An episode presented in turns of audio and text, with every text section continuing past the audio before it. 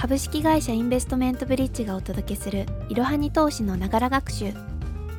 こんにちは。パズル大好きインターン生の清水です。本日もいろはに投資の記事紹介です。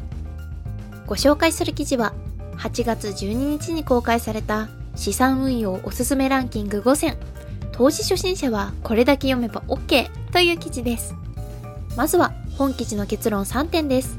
1資産運用は少額からスタートしよう。2おすすめの資産運用方法は人それぞれ違う。3お金に関する本から投資マインドを学ぼう。老後2000万円問題やコロナショックの影響でお金を働かせる資産運用に興味を持ち始める人が増えてきています。とはいえ資産運用についての知識が少なくなんとなく難しそうと感じている人も多いはず。そこで今回は投資初心者でも少額から安心して始められる資産運用を中心におすすめ5選をランキング形式で説明します。これから資産運用を始めたいあなたに読んでおくべき投資本までご紹介するのでぜひ最後までお聞きください。では早速資産運用のおすすめ5選です。1投資信託。2ロボアドバイザー。3ポイント投資。4ミニ株アメリカ株。5不動産投資型クラウドファンディング。以上の資産運用方法は投資初心者でも参入しやすく比較的リスクも抑えられることからおすすめの方法です。中でもどの資産運用方法が合っているかどうかは人それぞれ異なるのでこれから一緒に確認していきましょう。まずは始めやすさ期待リターンコストの低さを5段階で評価していきます。始めやすさが5なのはロボアドバイザーとポイント投資。4は投資信託。ミニ株アメリカ株と不動産投資型クラウドファンディングは始めやすさ3です。次に期待リターン。期待リターン5はミニ株アメリカ株。次いで4が投資信託。ロボアドバイザー不動産投資型クラウドファンディング。最後に2という期待リターンがついてしまったのはポイント投資。最後にコストの低さです。一番高い5はポイント投資。次いで4が投資信託。ミニ株アメリカ株。不動産投資型クラウドファンディング。次いで3がロボアドバイザーです。では次に、投資の始め方です。投資に使えるまとまった資金がないという方も多いはずですが、投資は少額からでも十分始められます。どれほど少額かというと、100円から始められる投資もあり、さらにポイントを活用すれば現金を使わず始められる方法もあります。また、少額投資を行うことにより、以下のようなメリットも享受できるのが魅力です。1、リスクが低い、つまり気軽に始めやすい。2、投資の知識が深まる、経済マーケット動向が学べます。3、非課税制度が利用できる。これは利益や配当金に税金がかからないことを指します。初心者の段階で大金を投資してしまうと損失が生じた場合に大きなショックを受けるかもしれません。そのため最初は家計に負担をかけない程度の額からスタートするのが良いでしょう。では先ほどおすすめした資産運用方法5選を順に見ていきましょう。まずは投資信託です。投資信託の特徴は投資のプロに運用を任せられる。商品一つで手軽に分散投資できる。コストとなる信託報酬は年0.09%から1%程度です。投資信託はファンドマネージャーと呼ばれる投資のプロが投資家に代わって運用してくれる投資商品です。そのため購入する商品と金額さえ決めれば投資の深い知識がなくても安心して資産運用を進められます。投資信託は毎月定額をコツコツ積み立てる手法が定番で SBCI 証券や楽天証券では100円から積み立てが可能です。また、投資信託の詳細は別の記事でもまとめておりますので、合わせてご覧ください。こちらは概要欄にリンクを貼っておきます。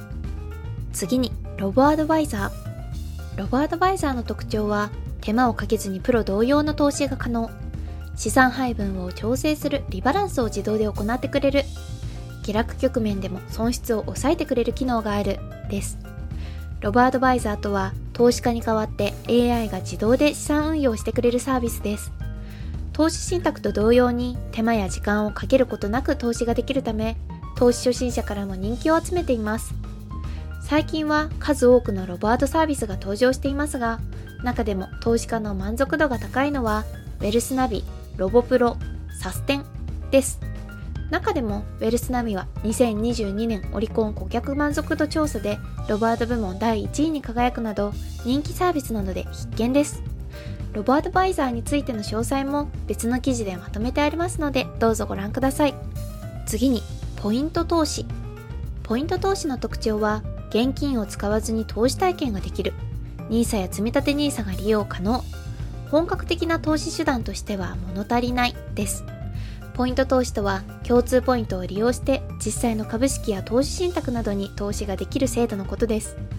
以下のようなポイントを使って投資できるのでいきなり現金を使って投資をするのは不安という方にもおすすめです。楽天証券で利用できるのは楽天ポイント。LINE 証券で利用できるのは LINE ポイント。SBI 証券で利用できるのは T ポイントとなっています。ポイント投資は現金が不要で心理的なハードルは下がる分額が小さくなるため本格的な資産運用には不向きです。まずはポイント投資で資産運用のイメージをざっくりとつかみ慣れてきたら投資信託や株式投資にも挑戦してみましょう。次にミニ株アメリカ株。ミニ株アメリカ株の特徴はミニ株は少額から株取引ができる。アメリカ株は高配当で利益を上げやすい。他の投資方法と比べて前提知識が必要です。ミニ株とアメリカ株は株式投資の一種で投資信託と異なり自分で投資先を決定し好きなタイミングで取引できます。日本株は基本的に100株単位の取引となるため数十万円程度の資金が必要ですがミニ株は1株から購入可能です。1株であれば数千円程度なので気軽に買いやすいですよね。自力で伸びそうな銘柄を見つけて投資するのでプロに運用を任せる投資信託よりも投資知識が必要な点は注意しておきましょう。最後は不動産投資型クラウドファンディングです。不動産投資型クラファンの特徴は最低1万円から気軽に投資できる。登記など複雑な手続きが不要。運用にかかる手間やコストが少ない。です。不動産投資型クラウドファンディングは投資家から資金提供を受けその資金をもとに物件を購入運営するクラウドファンディングのことです。一般的な現物の不動産投資を行う場合は数百万円以上の元手が必要ですが不動産投資型クラウドファンディングなら1万円から少額投資できます。国内に数ある不動産投資型クラファンの中でも利回りが高く途中解約もできる小槌は特におすすめです。では次に資産運用でおすすめの制度をご紹介していきます。資産運用では自分に合った投資手法を選ぶほかより効率的にお金を増やせる非課税制度も利用するのがおすすめです。中でも投資初心者を含めて知っておきたい制度が3つあります。1、積立 NISA。2、イデコ。3、NISA。どれも簡単に申し込めて便利な制度であるため一つずつ確認していきましょう。まずは積立 NISA です。積立 NISA の特徴は非課税投資枠は20年間で最大800万円。投資対象は投資信託。手数料が安価でローリスクな商品が多い。積立 NISA は少額からの資産形成を後押しするために作られた長期運用向けの非課税制度です。通常は利益に対して約20%の税金がかかるところ積立 NISA を使えば税金がゼロになるため資産運用の効率がぐっと上がります。対象は投資信託のみですが毎月100円から始められる商品も多いことから初心者でも安心して利用できる制度です。積立 NISA について詳しくは別の記事にまとめてありますのでこちらも概要欄からご覧ください。次は iDeCo です。iDeCo の特徴は老後の資金づくりに役立つ制度。2022年6月時点で加入者数が251万人を突破。掛け金の上限金額は職業により異なる。イデコとは個人型確定拠出年金の愛称で公的年金に加えて給付を受けられる私的年金制度の一つです拠出する掛け金は所得控除の対象となるためその年の所得税や翌年の住民税が安くなる点も選ばれる秘訣と言えますイデコは年金制度ということで原則60歳までお金を引き出せないため、今後起こりうるライフイベントを考慮した上で利用しましょう。イデコについて詳しく知りたい方は、またこちらも別の記事をご覧ください。最後は NISA についてです。NISA の特徴は、投資による運用益が非課税になる、長期的な分散投資と相性がいい、NISA 口座を開設できるのは1人1口座まで。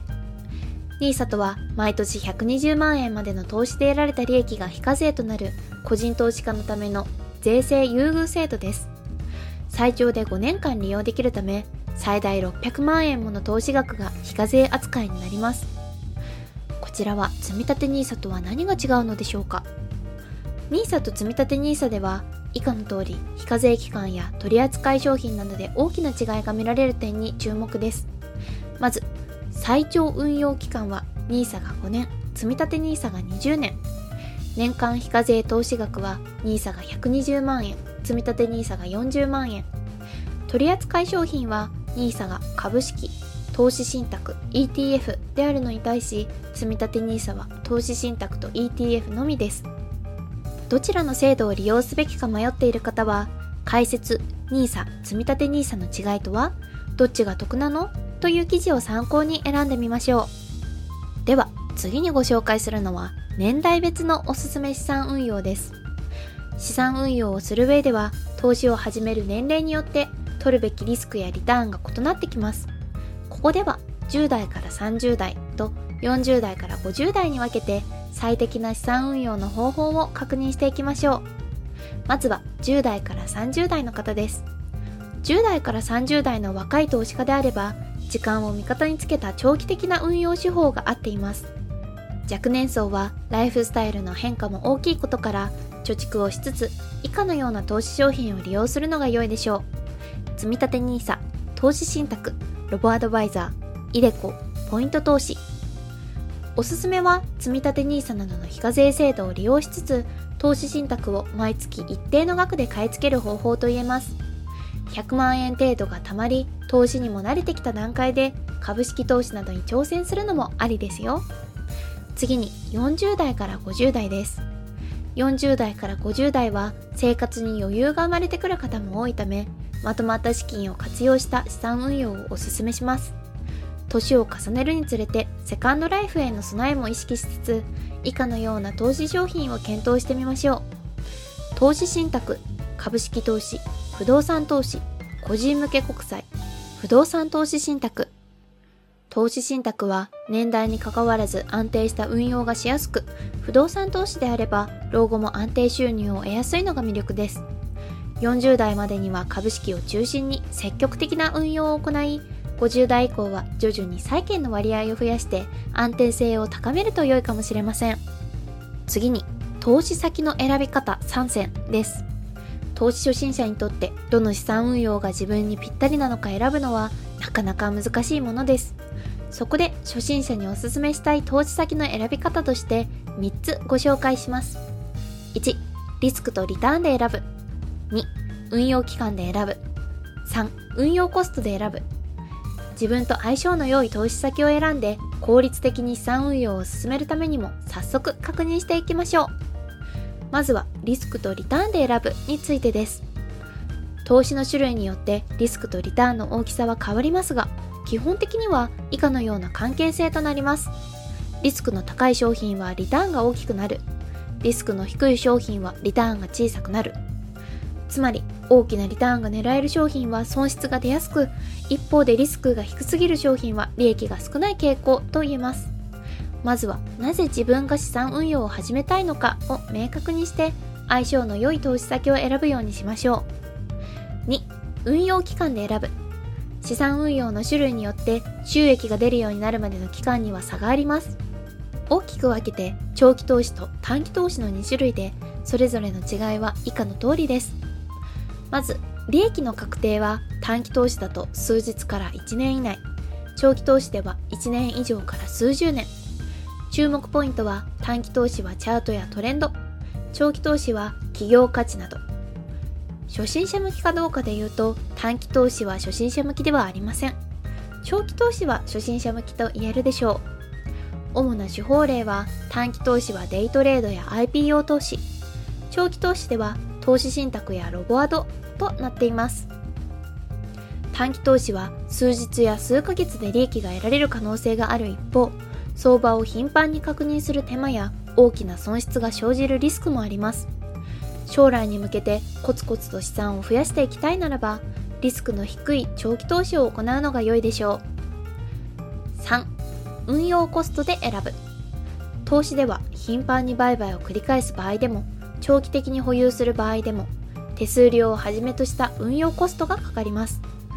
例えば投資信託を購入する場合だと運用コストとして挙げられるのは以下3つです。まず販売手数料。